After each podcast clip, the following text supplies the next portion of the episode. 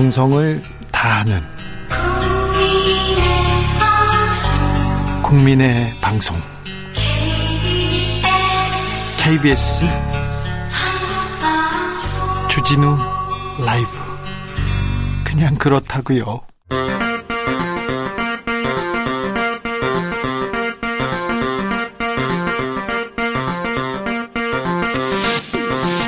주진우 라이브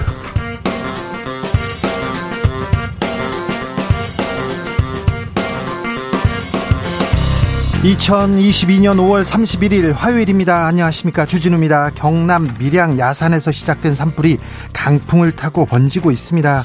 대기가 매우 건조하고 바람이 많이 불어서 산불 진화에 어려움 겪고 있다는데요. 당국은 인근 주민 400여 명에게 긴급 대피령 내렸습니다. 강한 바람을 타고 불씨가 날아올 수 있습니다. 주변에 계신 분들 문과 창문 닫으셔야 되고요. 물을 주변에 뿌려주는 것도 방어책이 될 수 있다고 합니다. 산불 상황 들어오는 대로 전해드리겠습니다. 지방선거와 국회의원 보궐선거 내일입니다. 투표하면 이긴다. 여야는 막판 표심에 호소하고 있습니다. 최대 격전지 경기도지사 선거 막판 변수 떠올랐습니다.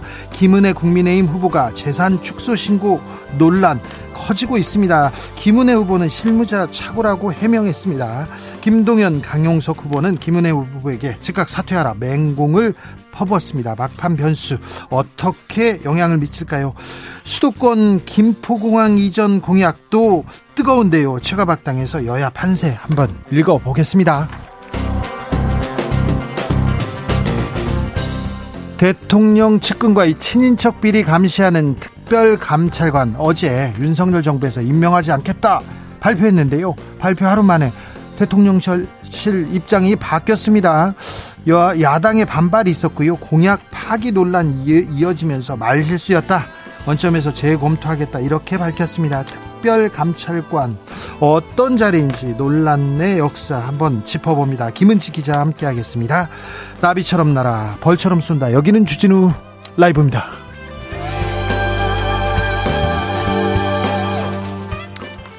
오늘도 자중차에 겸손하고 진정성 있게 여러분과 함께하겠습니다. 오늘 주진우 라이브는 산불 특보로 조금 늦게 시작했습니다. 밀양 산불 빨리 불이 잡혀야 될 텐데요. 아 요즘 5월 산불 드문데 또 불이 붙으면 또 잘 안 꺼집니다. 잘 잡는 게 그렇게 어렵다고 합니다. 그래서 근처에 계신 분들 특별히 안전에 유의하시기 바랍니다. 5월의 마지막 날입니다. 어디서 어떻게 지내시는지 5월 어떻게 보내셨는지 아, 주진우 라이브에 알려주십시오. 샵 9730 짧은 문자 50원 긴 문자는 100원이고요. 콩으로 보내시면 무료입니다. 그럼 주진우 라이브 시작하겠습니다.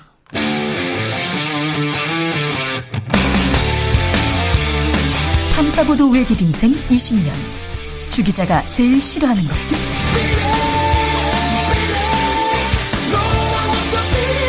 이 세상에서 비리와 부리가 사라지는 그날까지. 오늘도 흔들림 없이 주진우 라이브와 함께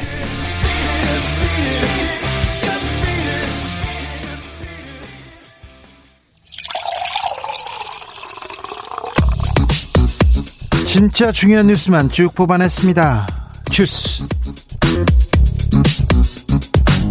정상근 기자 어서 오세요. 네, 안녕하십니까? 밀양 산불 어떻게 됐습니까? 네, 오늘 오전 9시 25분쯤 경남 밀양시 부북면 추나리 일대 산 중턱에서 원인을 알 수 없는 불이 났습니다.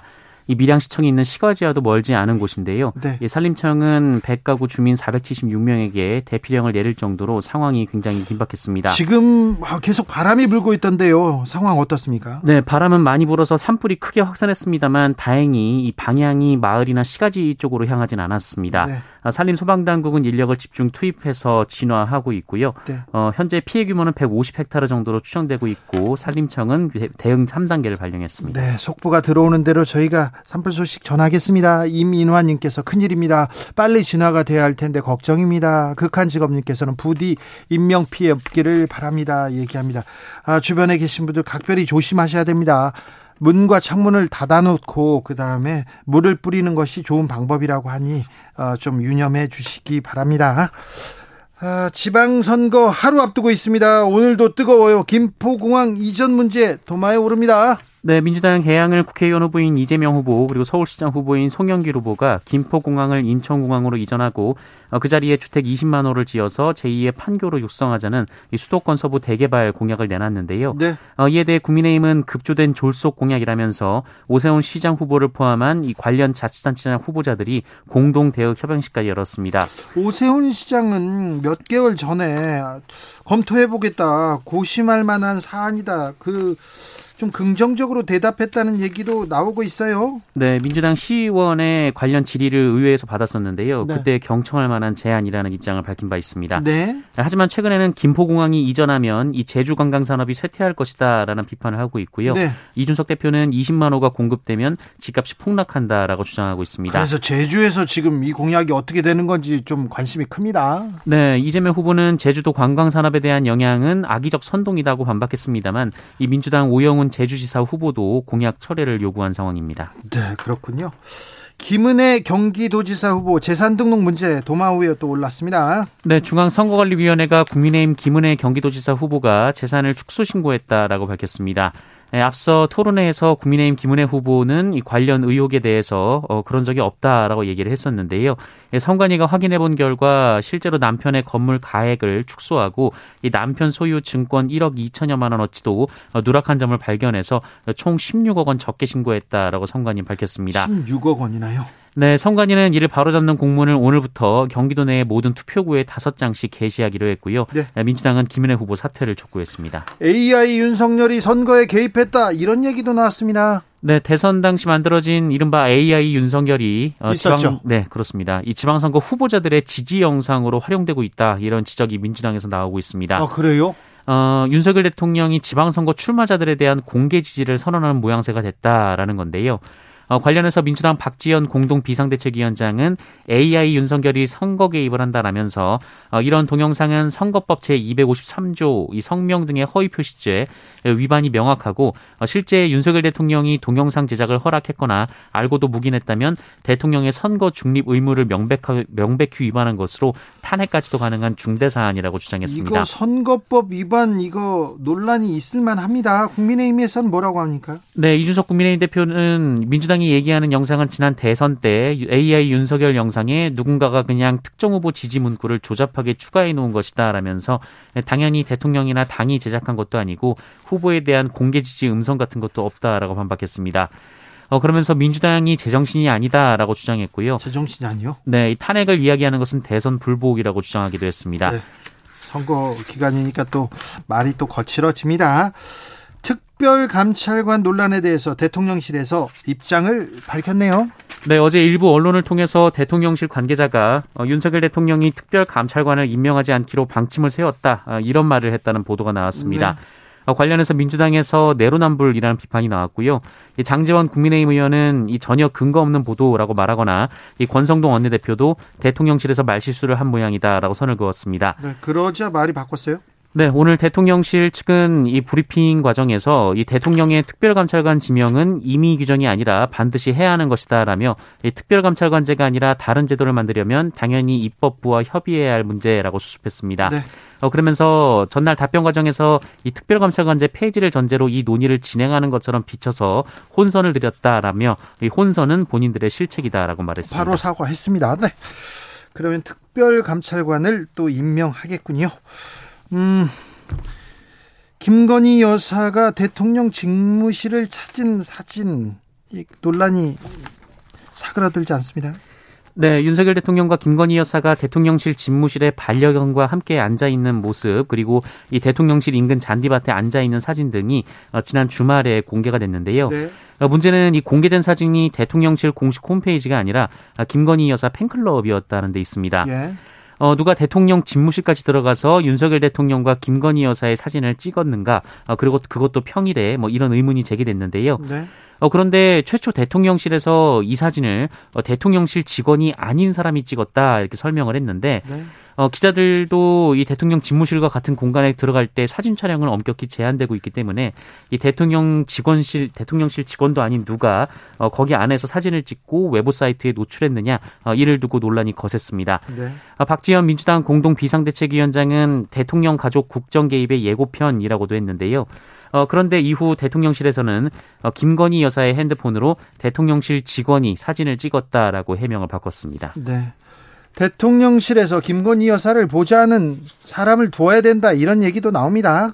네, 윤석열 대통령은 김건희 여사 논란이 선거 당시 불거지자 영부인을 담당하는 제2부속실을 없앤다라고 밝혔고 또 김건희 여사가 영부인의 역할을 하지 않을 것이다라고 밝힌 바 있습니다.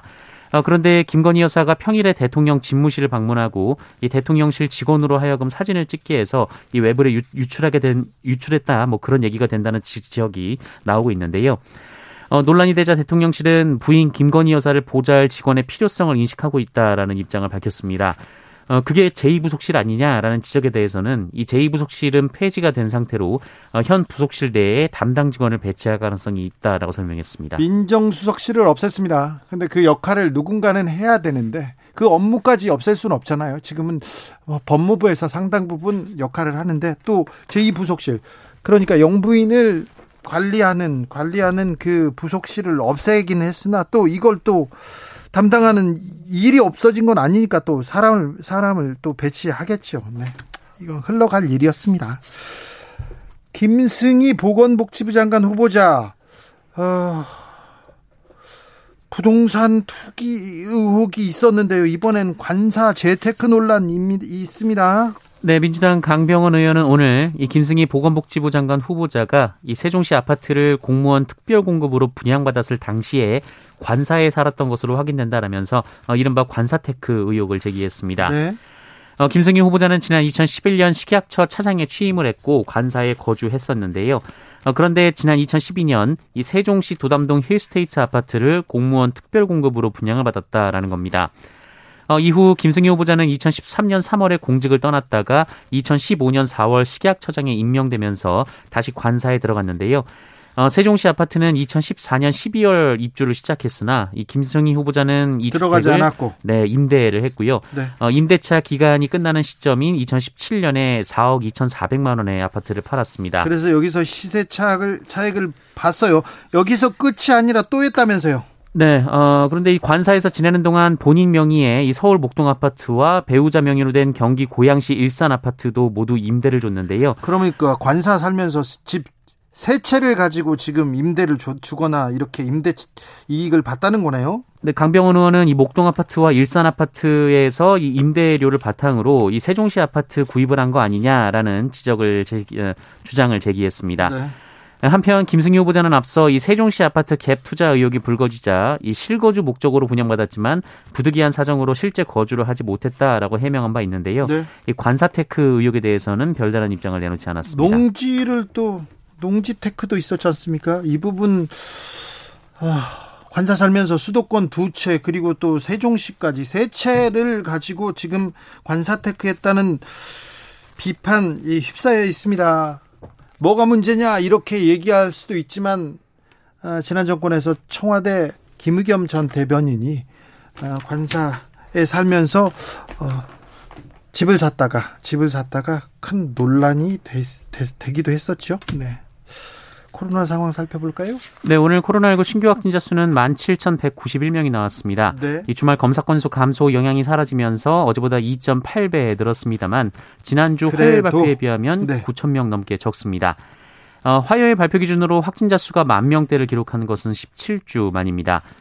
어, 위중증 환자는 180명으로 100명대가 이어지고 있고요. 사망자는 9명이 증가하면서 어제와 같이 한 자릿수를 기록했습니다. 만 명대 확진되고는 있으나 위중증 환자 그리고 사망자를 보면 안정적으로 지금 관리하고 있는 것 같습니다. 그리고 계속해서 우리는 코로나 확진자가 줄어드는 추세이긴 합니다만 그래도 코로나가 걸리면 아프대요. 그리고 또 후유증에서 벗어나지 못하는 사람들도 굉장히 많기 때문에 조심하셔야 됩니다. 네. 다, 다 왔어요. 저 거의 다 왔으니 조금만 더 조심해 주시기 바랍니다. 주스 정상근 기자와 함께 했습니다. 감사합니다. 고맙습니다. 5월의 마지막 날입니다. 어떻게 보내고 계신가요? 물었더니요. 2842님, 딸아이 일주일 먹을 죽을 끓이면서 방송 듣고 있습니다. 이게 죽을 끓인다. 딸아이한테, 아, 애기구나. 애기. 네. 0672님 안녕하세요. 아파트 경비원입니다. 요즘 비가 너무 안 와서요. 가뭄 무척 심해서요. 꽃나무들이 다 들어갑니다. 하루 종일 나무마다 열심히 물을 주고 있으니 날씨는 덥고 정신은 없습니다. 제발 오늘 밤이라도 비가 좀 흠뻑 와서 도움을 주었으면 합니다. 지금 지난해보다 올해 봄에 5월에 너무 비가 안 와서 지금 아 바다 그 산과 들이 바짝바짝 말라 말라 있다고 합니다. 그래서 산불도 지금 계속 이어지고 있는 것 같은데 걱정입니다. 봄에 이렇게 더우면 벌써부터 이렇게 더우면 가뭄이 계속될 거고요. 여름엔 더 더워질 거고. 아이고. 네. 더워지고 네. 그 부분 얘기는 제가 2부에서 좀 더 자세히 하겠습니다. 1404님 5월의 마지막 날까지 주진우 라이브 들으면서 열심히 일하는 중입니다. 아이고 감사합니다. 함께 해 주십시오. 이은주님 춘천에서 청춘열차 타고 용산 가는 길입니다. 앞사람이 너무 떠들어서요. 듣기 힘들어요. 얘기합니다. 네. 기차 타고 가셨군요. 네. 떠들어요. 앞사람이 아 좀 춘천 기차는 좀 떠들죠. 네. 좀 들떠 있을 것도 같은데요. 네. 그래도 옆 사람한테 피해는 네, 조심하셔야 되는데 2989님 오늘 생일인데요. 열심히 일하면서 보내고 있습니다. 요즘 산불 소식이 자주 들려와서 걱정 많습니다. 가뭄의 산불에 자연재해가 점점 크게 느껴지는 요즘입니다. 그렇죠. 2989님. 그렇죠. 지금 자연재해 심상치 않습니다. 우리나라 말고 다른 나라도 마찬가지고요. 3282님, 내일 풀뿌리 지방선거 참관인으로 참석합니다. 어이구, 훌륭하세요. 오늘 사전 연수받고요. 내일 참관인으로 하루 근무합니다. 선거 잘 하셔서 일 잘하는 일꾼이 뽑혀서 내 지역, 내 나라, 희망찬 대한민국이 되었으면 좋겠습니다. 이렇게 얘기하셨습니다. 3123님은 저는요, 저에게 5월은 팬데믹 이후에 가족과의 야외 활동으로 군 시절 휴가처럼 너무 즐거웠는데요. 연봉 동결이란 소식을 듣고 온탕과 냉탕 오간 한 달이었습니다. 하지만 주진우 라이브 2주년 굿즈 받고 진짜 너무 기뻤습니다. 이것만 씁니다. 하 주라 2주년 볼펜 받으셨군요. 네, 네, 알겠습니다. 네, 온탕과 냉탕을 갔지만 6월은 더 좋은 일만 있을 거예요. 그 기대해 보겠습니다. 교통정보센터 다녀오겠습니다. 이승미 씨.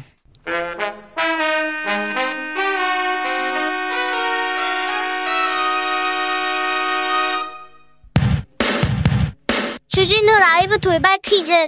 오늘의 돌발 퀴즈는 객관식으로 준비했습니다. 문제를 잘 듣고 보기와 정답을 정확히 적어 보내주세요. 5월 31일 오늘은 세계 이것의 날입니다. 오늘 열린 이것의 날 기념식에서 AI로 복원된 코미디 연고 이주일 씨의 모습을 볼 수 있었는데요. 1987년 세계보건기구가 창립 40주년을 맞아 담배 연기 없는 사회를 만들기 위하여 지정한 이것의 날 여기서 이것에 들어갈 말은 무엇일까요? 자, 보기 드릴게요. 1번 금연, 2번 금식, 3번 금단. 다시 들려드릴게요. 1번 금연, 2번 금식, 3번 금단. 샵9730 짧은 문자 50원 긴 문자는 100원입니다. 지금부터 정답 보내주시는 분들 중 추첨을 통해 햄버거 쿠폰 드리겠습니다. 주진우 라이브 돌발 퀴즈 내일 또 만나요.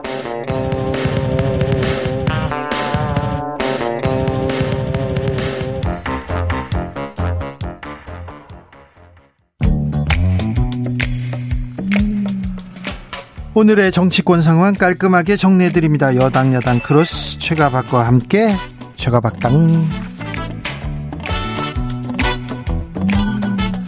여야 최고의 파트너입니다. 주진우 라이브 공식 여야 대변인 두 분 모셨습니다. 최형두 국민의힘 의원 안녕하세요. 네 안녕하십니까. 박성준 더불어민주당 의원 네 안녕하세요. 네 6일 지방선거 하루 남았습니다. 네. 분위기는 좀 어떻습니까? 먼저 민주당으로 가보겠습니다. 분위기요. 네. 어, 하루 앞둔 시점에서 현장 분위기 정말 좋습니다. 좋습니까? 제가 오늘 현장 오전... 맨날 좋대요. 아니 좋아요. 실제 좋아요. 아, 네. 아니 제가 며칠 전에 한 이틀 전이었군요. 그모 이제 일간지 기자가 그 송영길 후보와 이제 동행 취재가 왔습니다. 네. 깜짝 놀라는 거예요. 왜요? 현장 분위기가 너무 좋으니까. 뜨거우니까? 뜨거우니까. 이럴 줄 몰랐다. 그런데 여기만 그러냐 아니다. 다 다녀보면 다 좋다. 네. 근데 그 현장에서 느끼는 시민들의 민감도, 체감도가 어떤 거냐면 먼저 다가가기 전에 시민들이 다가와서 인사한다는 게 매우 중요하거든요. 네. 그 빈도가 굉장히 높다라는 것이 이제 체감도가 봤을 때는 상당히 긍정적 시그널이 주고 있다. 송영길 후보, 이재명 후보가 가는데 민주당 네. 지지, 자들이 이렇게 따라다니면서 아, 니면 거기 있는 사람들 중에 아니 그게 아니라 거기서 현장에 만나는 분들이죠. 어허, 어, 네. 그랬을 경우에 예를 들면 호프집에서 만났다. 네. 그럼 호프집에 완전히 그냥 환호성인 거예요. 쉽게. 어, 그래요? 처음 만났는데 다. 네. 그러, 그러, 그렇게 되고 오늘 같은 경우는 이제 송영길 후보하고 차량 유세를 제 지역구 중구를 다녔어요. 예. 근데 거리에 차들 있지 않습니까? 네. 가장 큰 특징 중에 하나가 뭐냐면 그냥 다니는 차들이 예전에는 냉담했을 경우는 그냥 가는데 손짓을 해서 다 이렇게 어, 좀 분위기가 살아나고 있습니까? 아, 그렇죠. 그리고 다니면 거리에 있는 분들도 손을 이렇게 흔들어 준다는 네. 거. 국민의힘으로 가겠습니다. 최영도 의원님 표정은 인정은 안 하시는 네, 아닙니다. 그 민주당도 좀 같이 같이 민주, 민주주의를 발전시키고 나라를 발전시키기 위해서 같이 협, 협력하는 정당이죠. 우리가 무슨 뭐 원수가 아니지 않습니까? 네. 예, 같이 잘 되면 좋죠. 네. 그런데 이제 우리 저 국민 여러분께 정말 호소하고 싶은 것은 4년 전에 그때도 문재인 정부가 기대 속에서 출범했는데 1년 사이에 정말 인사 실패도 많이 하고 그때도 참 그래서 야당은 그때 호재라고 생각을 했습니다. 우리도 막 그 세계 비판도 하고 했는데 역시 당시에 국민들께서는 이제 출범한 지 1년 된 문재인 정부를 전폭적으로 지지해 주셨습니다. 그래서 우리가 좀 헛발질을 했죠. 당시에. 견제보다는 오히려 어, 정부 출범한 정부에 대해서 힘을 모아줘서 새롭게 나라를 일으켜보라고 했는데 이제 4년 전 상황이 이제 바뀌었습니다. 지금 새롭게 윤석열 정부가 출범했는데 거대 야당 국회에서 이미 많이 견제를 하고 있습니다. 그래서 지금은 견제보다는 오히려 정말 이 새로 탄생한 중앙정부와 함께 지금 피폐해지는 점차 피폐해지는 지방 정부 시도 시도 그리고 시군구에서 다시 한번 새로운 정책으로 이 어려운 경제를 살리고 또 코로나 19로 정말 피폐해진 우리 서민들의 삶을 보살펴 줄 수 있도록 그렇게 한번 한번 힘을 좀 더 모아 주십시오. 그래야지만이 이 윤석열 정부가 새롭게 일을 시작할 수가 있고 또 지방 정부도 일신해서 일신해서 정말 우리 경제를 한번 다시 이 저 반전시킬 수 있지 않겠습니까? 네. 정말 어려운 시기를 다가오고 있는데 지금 저희들 조금 부족한 점이 많습니다만 힘을 모아주셔야 됩니다. 민주주의란 것은 모아줄 때는 힘을 좀 모아주셔야 네. 정부가 네. 일을 하지. 정부가 출범도 못하는데 발목이 잡혀가지고 있으면은 네. 이 국민들한테도 불행 아니겠습니까? 견제는 지금 국회에서 어, 170석 가까운 민주당이 충분히 하고 있습니다. 저희들도 이 견제받아 가면서 네. 협치해서 같이 나라를 잘 이끌겠습니다. 지방 정부는 우리 지방의 삶을, 우리 도시의 삶을, 우리 동네의 삶을 결정하는 중요한 선거이니만큼 새로운 정부가 발맞추어서 할 수 있는 지방 정부를 좀 탄생시켜 주십시오. 그 힘을 모아줄 때 모아줘야 되는데 정말 모아줄 곳인지에 대해서 국민들이 좀 어, 바라보는 시각은 좀 비판적인 것 같아요. 지금 윤석열 정부가 들어섰는데 결국은 첫 내각 인선이라든가 청와대 인선 봤을 때 인사 실패 아닙니까? 실제적으로 보면 검찰에 대한 권한을 집중화시키는 것으로 검찰 독주 체제를 강화했을 경우에 우리나라가 어떤 나라입니까? 민주주의를 이루어왔고 그 희생성에서 싹튼 나라인데 지금 봤을 때 민주주의 위기를 초래할 수 있는 여지가 상당히 많아요.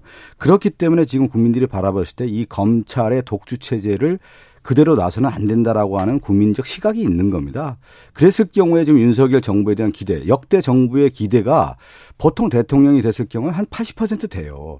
왜 윤석열 대통령이 50% 초반밖에 안 되느냐는 국민들 시각에 봤을 때 우리나라 민주주의 위기에 상당히 어려움에 처할 수 있다라고 하는 시그널들이 오히려 윤석열 정부가 지금 주고 있다라는 예. 면에서 그래서 우리 이번 지방정부는 지역의 일꾼을 뽑아서 오히려 윤석열 정부에 대해서 오히려 지금 비판하고 견제해야 되는 거 아니냐는 목소리가 예, 우리 박성준 의원님 말씀도 기다 많이 들을 때고 우리 국민들께서 좀 현명히 판단해 주십시오.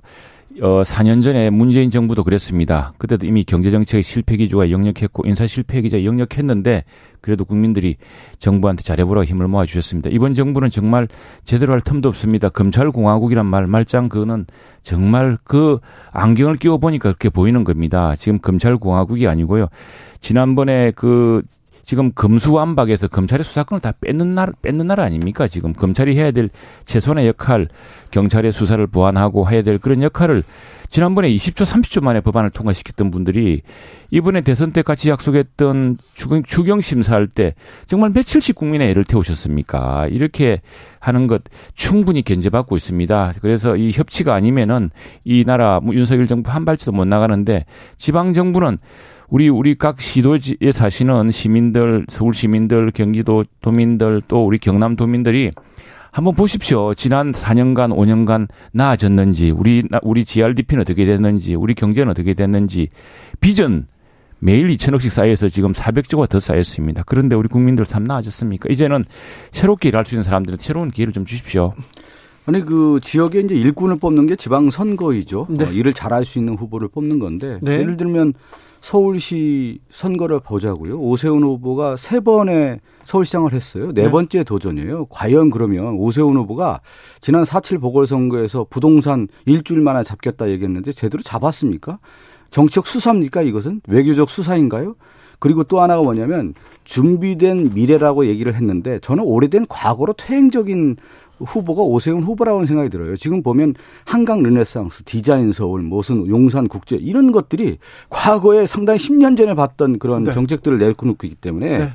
그리고 이제 그와 반면에 이제 송영길 후보는 글로벌적 시각에서 서울시를 이끌겠다라고 하는 청사진을 제시를 하고 있는 네. 것이죠. 확실하게 다른 선을 보여주고 있기 때문에 박... 지역에는 누가 더 일꾼이냐라는 것을 기준으로 봤을 경우에는 그 일꾼에 맞는 선거를 해야 되는 거죠. 박성준 의원님 선거운동을 너무 열심히 했어요. 그렇죠. 저희 얘기를 하루에 100번씩 하고 네, 있기 때문에 너무 몰입하셨어요. 앞뒤에 딱딱 이렇게 아, 떨어져 라인이 떨어집니다. 저는 오히려 이제 우리 서울 시민들에게 정말 좀 당부드리고 싶습니다. 네. 오세훈 시장이 일을 하고 싶어도 서울시 의회가 민주당 일색입니다. 110명 시의원 중에서 이 오세훈 시장을 편드는 의원은 10명도 안 됩니다. 지금 우리 당 그것밖에 안 됩니다. 네. 이 시의회가 너무 기울어 있으니까 시장이 일을 할 수가 없습니다. 오세훈 시장요.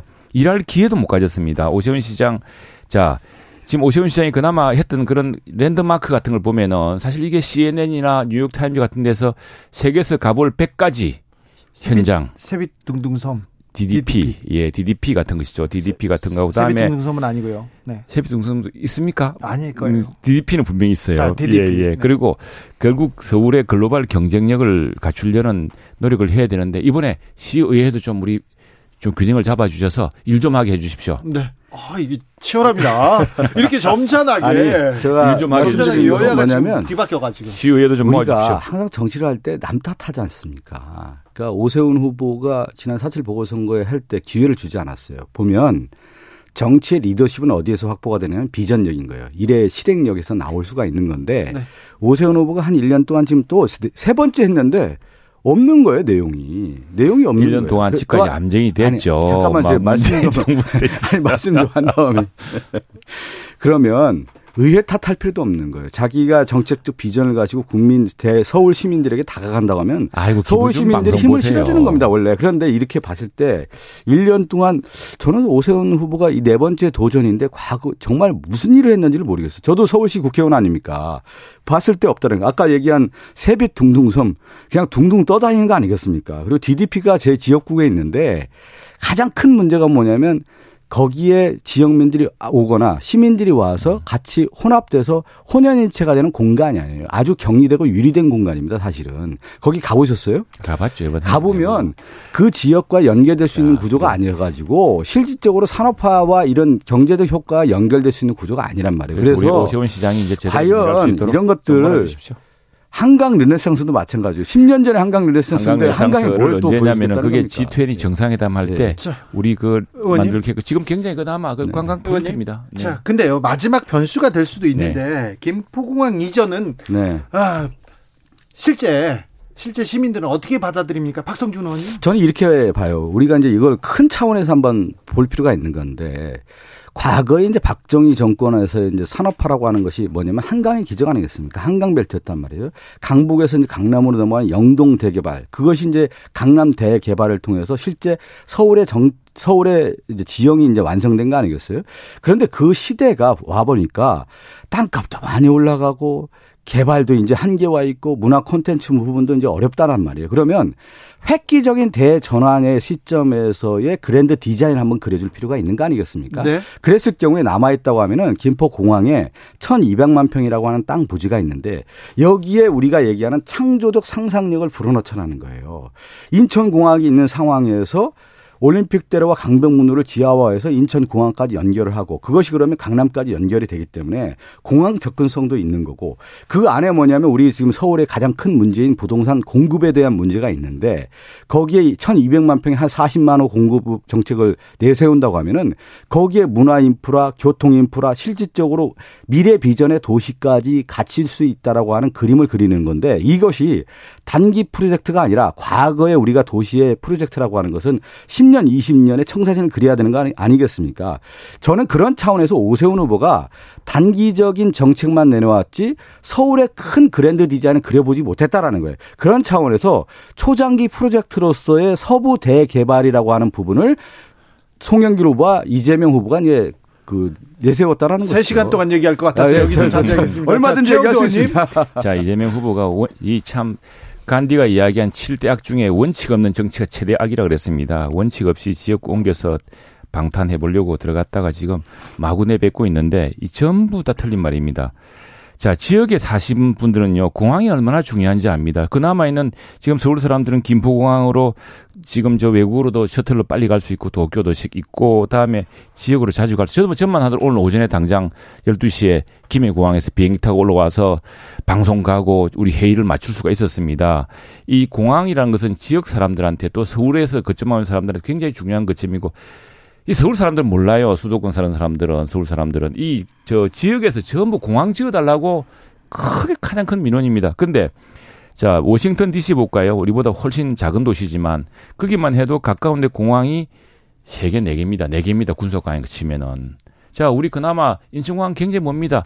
어떻게 20분 걸립니까? 지금 고속철도도 없는데 1시간 이상 걸리고 자, 차로 가면 얼마나 많이 걸리는데요. 지금 우리가 서울의 글로벌 도시 경쟁력을 놓은 도시고 이런 것이고 지금 소음 문제라든가 이런 문제는 첨단 비행기 새로 나오고 비행기 규모가 작아지고 하면서 점점 친환경 비행이 나오면서 그 해결이 됩니다. 공항 인프라는요 글로벌로 가고 다시 우리가 도시가 더 발전하기 위해서도 더 필요한 재원이고 지방에서는 공항 만들자고 지금 사활을 걸리는 사안 아닙니까? 그런데 이거 아무 생각도 없이 민주당에서 검토했다가 안 된다고 했던 사안을 갑자기 들이대 가지고 지금 한때 한때 장사 보려고 같은데 그랬더니 저쪽에 또 김동연 지사 후보께서는 저 성남공항을 김포로 옮기시겠다 그러고 제주도에 계시는 우리 제주도 어 저 민주당 후보님은 제주 사람들 제주 관광 망치려 그러냐 그러고 지금 이게 서로 앞뒤 맞지 않은 일을 선거 때 이렇게 해서 되겠습니까? 원칙 네. 없는 그 정치가 망친 큰 폐라고 생각합니다. 그 이제 보수의 원리라고 하는 이제 박정희 대통령이 그 역사를 보면요. 1930년도에 만주 군관학교로 가요. 네. 그 당시가 뭐였냐면 만주가 새로운 개척지였어요. 르네상스였어요. 네, 네. 그때 이제 그 국토 개조라고 할까요? 어떻게 도시 개발을 하느냐에 대한 관심을 갖게 됐는데 그것이 이제 그 생각이 한국의 산업화에서의 경부고속도를 내는 가장 결정적 계기가 된 겁니다. 실질적으로. 그것이 이제 더 나아가서 서울을 개발하는 그림이었는데 지금 이제 저는 그런 차원에서 좀 접근했으면 좋겠어요. 창조적 상상력이라고 하는 부분을 이제 서울을 이제는 땅에서만 바라보는 서울이 아니라 정말 서울 수도권이 서울에서 바라보는 어떤 조망 하에서의 그랜드 디자인을 그려야 되는 건데 아까 이제 최영도 의원님께서 영종도 얘기했는데 이게 단기전에 지금 이전하는 게 아니고 네. 실질적으로 얘기하는 철도라고 하는 도시 계획이라는 게 있지 않습니까? 그래서 GTX 디노선이라고 하는 것이 영종도부터 강동 송파까지 다 이어지는 쪽으로까지 지금 계획이 있지 않습니까? 그런 차원. 또 하나 지금 예. 도로적인 측면에서도 다 연결되는 거기 네. 때문에 네. 이런 차원에서 이제 서울을 하나의 서울 지역이 아니라 글로벌적 시각에서 서울을 바라보는 측면에서 네. 서부 대개발이라고 하는 것을 이제 공론화해보고 30시간 할 것 같아요. 예, 장기화 프로젝트 제안을 해보자는 자, 것이죠. 공항이라는 것이 네. 공항이라 여러 군데 있어야 됩니다. 네. 여러 군데. 자, 워싱턴 보면 덜레스 공항이 있죠. 네. 레이건 공항이 있습니다. 가까운데 볼티모어 공항, 공항이 있습니다. 앤드류 공군기지 있습니다. 네 군데 있습니다. 작은 그 워싱턴 DC도. 왜 그러냐면은 공항이라는 것이 여러 가지 저 바다와 또 내륙과 이런 곳이 있어야지만이 국제적으로 빨리 근접하고 또 수도의 기능이 있는 거 아니겠습니까? 네. 그래서 지금 있는 공항의 기능을 잘 살리고 그것을 좀 더 친환경으로 하고 그 주변 개발을 하는 것이 중요한 것이지 또 10년, 20년 걸릴 일을 갖다가 지금 개항 선거 급해서 하루 이틀 사이에 그래 민주당 내에서도 말도 맞지 않은 이야기를 합니까? 지금 이게 원칙 없는 정치의 큰 배안이겠습니까? 속보 전해드리겠습니다. 질병관리청에서 원숭이 두창 관심 경보 발령했습니다. 법정 감염병으로 지정을 추진한다고 합니다. 자. 김포공항 홍항 이전 얘기는 그만하겠습니다. 그만해요? 최영두 의원님께서 이거 박사기 지금 노리는 것 같아서 안 되겠습니다. 어, 안 됩니다. 저한테 네. 이길 수 없습니다. 저는. 대통령 집무실 방문한 김건희 여사 사진 계속 얘기 나오는데 이걸 네. 짧게 정리해 주십시오. 어떻게 보십니까, 최영도 의원님? 그래 우리나라 대통령실도 그렇고 또 우리 문재인 대통령도 소셜 미디어를 통해서 가족들도 그렇고 이렇게 많이 하는데 이 대통령과 대통령 가족의 소셜 미디어를 어떻게 할 것인가 이건 국제적 과제 같습니다. 네. 같은데 앞으로는 제가 볼 때는 뭐 그냥 저 지금 초기에 이제 우리 대통령 부인 네, 그 활동이라도 이전에 그걸 없애버렸지 않습니까? 우리 대통령 공약, 선거 공약으로 네네. 지금 없앴는데. 뭐 예, 활동 예, 안 하겠다고 했죠. 했는데 그 뭐 집무실을 했던 거는 사실은 뭐 이번에는 그냥 워낙 그게 제 시민들의 관심이 크고 해서 나온 것 같은데 제가, 제가 생각해도 대통령실에서 전속 photographer가 이 사진을 찍어서 그걸 공유하는 것이 좋지. 이렇게 뭐 개별 채널로 소셜 미디어를 알려지는 것은 팬카페는? 국민들이 저 궁금증이나 국민들의 관심에 대해 적극 부응하는 태도도 아니다 생각합니다. 그러니까 가장 큰 문제가 뭐냐면 우리 김건희 여사님의 특징 중에 하나가 뭐냐면 공사 영역이 구분이 안 되는 거예요. 에이 그렇게 나갈 일은 아니고 아니, 아니, 뭐 말만 하면 무슨 아니 뭐 뭐냐면 아니 그건 매우 중요한 거예요. 뭐냐면 이미 대통령 부인이 된 순간 모든 것이 공적 영역으로 넘어가지 않습니까? 네. 그랬을 경우에 대통령과 대통령 부인의 공식 활동이라고 하는 것, 사적 활동까지도 공식화되는 겁니다. 그랬을 경우에 그래서 공보란이 있고 음. 부속실이 있고 모든 것을 관리하는 거 아니겠습니까? 우리 대통령실에서 아니, 이 박상준 의원 말씀을 잘 들어야 됩니다. 아니, 그 얘기는 들어야 되는 거예요. 왜 그러냐면 아니 청와대 홍보수석도 있으셨잖아요. 홍보 수석관이셨나요, 우리? 홍보, 홍보 기획관을 했다라는 것은 예. 대통령과 대통령 영부인뿐만 아니라 그의 가족 모든 것까지 관리를 해서 그렇죠. 공보 라인을 거쳐야 되는 거예요. 사적 공간이 아니지 않습니까? 그 아니, 소셜 미디어가 너무 발전해가지고 아니, 아니, 그때는 어떤 문제가 아니, 생겼습니다. 그렇습니까? 아니, 아니 저는 최영두 의원님이 뭐, 이 부분은 제가 네. 얘기하는 걸 떠나서 이거는 뭐, 왜 그러냐 청와대 근무하셨던 분들이 위원회에서 다 아는 거 아니겠어요? 잘좀 가이드 얘기를 해야 돼. 가이드라인에 제시를 해야 되는 거. 이것이 그러면. 그냥 단순하게 내가 행동해서 사진 올린다. 이거는 개인의 사생활인 것이지 이거는 대통령 영부인의 사생활이 아니지 않습니까? 이것은 그런 측면에서 이걸 예. 접근해야지. 우리 저 박성준 의원이 더 이상 걱정할 일이 없도록 그렇게 네. 하겠습니다. 아, 그러니까 아니 왜 그러냐면 최영두 의원이 청와대까지 근무를 하셨기 때문에 이건 너무나 잘하는 거예요. 그렇죠. 지금 대통령실이 돼서 청와대랑 달라 청와대 버렸어. 청와대... 아니 그럼 청와대하고 용산 집무실하고 다르게 행동하는 겁니까? 그렇게 아닌 거 아니겠습니까? 예. 청와대 홍보 기획 비서관이셨으니까 이것도 좀 물어볼게요. 아니 그러니까 예, 대통령의 말도 그렇고 모든 게 공보를 다 거치지 않습니까? 그러면 그거는 하나하나가 왜 그런데 지금 이게 그 워낙 파장이 크기 소셜 미디어 우리 저희 문재인 대통령께서도 트위터 좋아하시고 했지만 미국 대통령실에 보면은 제일 큰 고민이 에스퍼 네. 국방장관의 그 회고록에 나왔습니다만 국무회의 거치지 않은 걸 대통령이 막 그냥 트위터로 날려버리니까 주한미군도 철수하겠다고 이렇게 네. 발표해버렸지 않습니까? 이게 참 큰 국제적인 극, 문제로 네. 국제적인 또, 문제입니다. 네, 이제 국내에서는 문제가 없도록 하겠습니다. 하나 말씀드린 건 이 그 사생활 영역을 너무 국민에게 공개하는 게 국민 친화적인 것만은 아닌 겁니다. 그래서 그게 오히려 그게 사생활에 할 수 있습니까? 아니 그러니까 뭐냐면 한번 대통령 집무실을 방문해 보시는 건데 뭐 그렇게 이제 얘기할 수 예, 있지만 예. 그런 것들이 오히려 이 우리가 이 노, 논의를 하고 토론하는 이유 중에 하나가 문제가 되니까 하는 거 아니겠습니까? 이런 문제가 자체를 오히려 원천 봉쇄를 해야죠. 그게 이제 네. 예, 제가 볼 때는 그렇습니다. 예. 뭐 이번에 큰 교훈이 됐을 겁니다. 네. 윤석열 대통령이 이동관 정원 전 청와대 홍보수석을 특보로 이렇게 임명했습니다. 어, 머리가 아프십니까? 아니, 머리 아픈 게 아닌데, 실문지를 보니까 이게 무슨 언론중재법 무슨 관계가 아니, 언론중재법하고는 상관없는데, 그거 네. 어떻게 보세요? 아, 우리 이동관. 최영두의 눈빛을 아니, 제가 읽었습니다. 이동관 특보가 동아일보 정치부장도 하고 정치부 하면 역대 정부에서 이게 입이 아니라 사실은 저 어떤 정치적인 참모였습니다. 참모. 그렇죠. 예. 굉장히 언론계 언론을 그렇습니다. 네. 그뭐 언론을 언론 관계 없고 정치적인 참모고 어떻게 보자면은 정무 특보 역할을 하실 수 있는 분이라고 생각하는데 굉장히 힘이 있었죠. 예, 아니 그래서 그래서 오히려 기가 되어서 어, 윤석열 대통령에게 시중의 여론도 전하고 그다음에 정치적인 어떤 협치를 위한 우리 박성준 의원님과도 만나서 어, 여러 가지 아니, 이야기도 듣고. 별로 만나고 싶은 생각인데. 아이고, 만나, 만나 주셔야죠. 이명박 정부 시절에 아, 이동관. 아니, 저, 최영, 대원님 네. 네. 우리가 이제 용인술이라는 게 있지 않습니까? 그 대통령, 윤석열 대통령의 용인술을 보면 결국 지금 보면 이제 좀 걱정스러운 것 중에 하나가 뭐냐면 이명박 정부에 있었던 사람들을 쓰는데 주요 요직을 쓴단 말이에요. 그러니까 아니, 우리 지금 아니 잠깐만 좀 듣, 문재인 대, 저, 저 노무현 대통령 사람도 총리로 임명하지 않습니까? 아니 좀 들어보십시오. 아니 그러면 그때, 결국 그때 윤석열 대통령이 새로운 시대에 대한 얘기를 계속 했단 말이에요. 그런 가운데 이명박 전 대통령의 그림자가 윤석열 대통령에게 씌워지는 겁니다. 그래서 이명박 전 이명박 정부의 제2 아바타냐 뭐 이런 얘기까지 나오는 거 아니에요. 그랬을 경우에 오히려 부담을 주는 거기 때문에 저는 사람 쓸 사람 얼마나 많습니까? 언론인 출신 중에서도 뛰어난 분들도 많이 있고. 그런데 최영두. 최영두 의원뿐만 아니라 국회의원이었어. 그 하면 안 돼. 아니요. 아니, 근데 아니, 그렇지는 않지만 최영두를 쓴다면 뭐 마다하지 않죠. 제가 박성준 아니 저는 이제, 아니 이렇게 봐요. 그, 저... 아니 제가 요거 여기 한 말씀만 해도 최영두 좀 얘기해 주세요. 예, 예. 윤석열 대통령을 도왔던 캠프에 여러 언론인 출신들이 많을 겁니다. 그러면 거의 뛰어난 사람도 많아요. 할 수 있는 사람도 많고. 근데 무슨, 이동관 특보를 임명함에 따라서 오히려 저는 윤석열 대통령을 만들었던 그 내부에 분열적 요소도 매우 강할 수 있다라는 거예요. 그것이 오히려 윤석열 대통령이 부담될 수 있는 여지도 있는 거예요. 제가 이, 볼 때는 이명박 네. 정부의 언론 정책 굉장히 좀 네. 과격했고요. 언론 장악 이분이... 시나리오대로 시나리오대로 그래서 굉장히 그때 무리한 검찰 수사 그리고 무리한 정치적 판단 계속 됐었는데 그 그런 우려는 언론계에서 계속 나옵니다. 아 이분이 이제 오늘 보니까 지금 이 지문을 보면 대외 협력 특별 대외 협력 네. 특별 보좌관.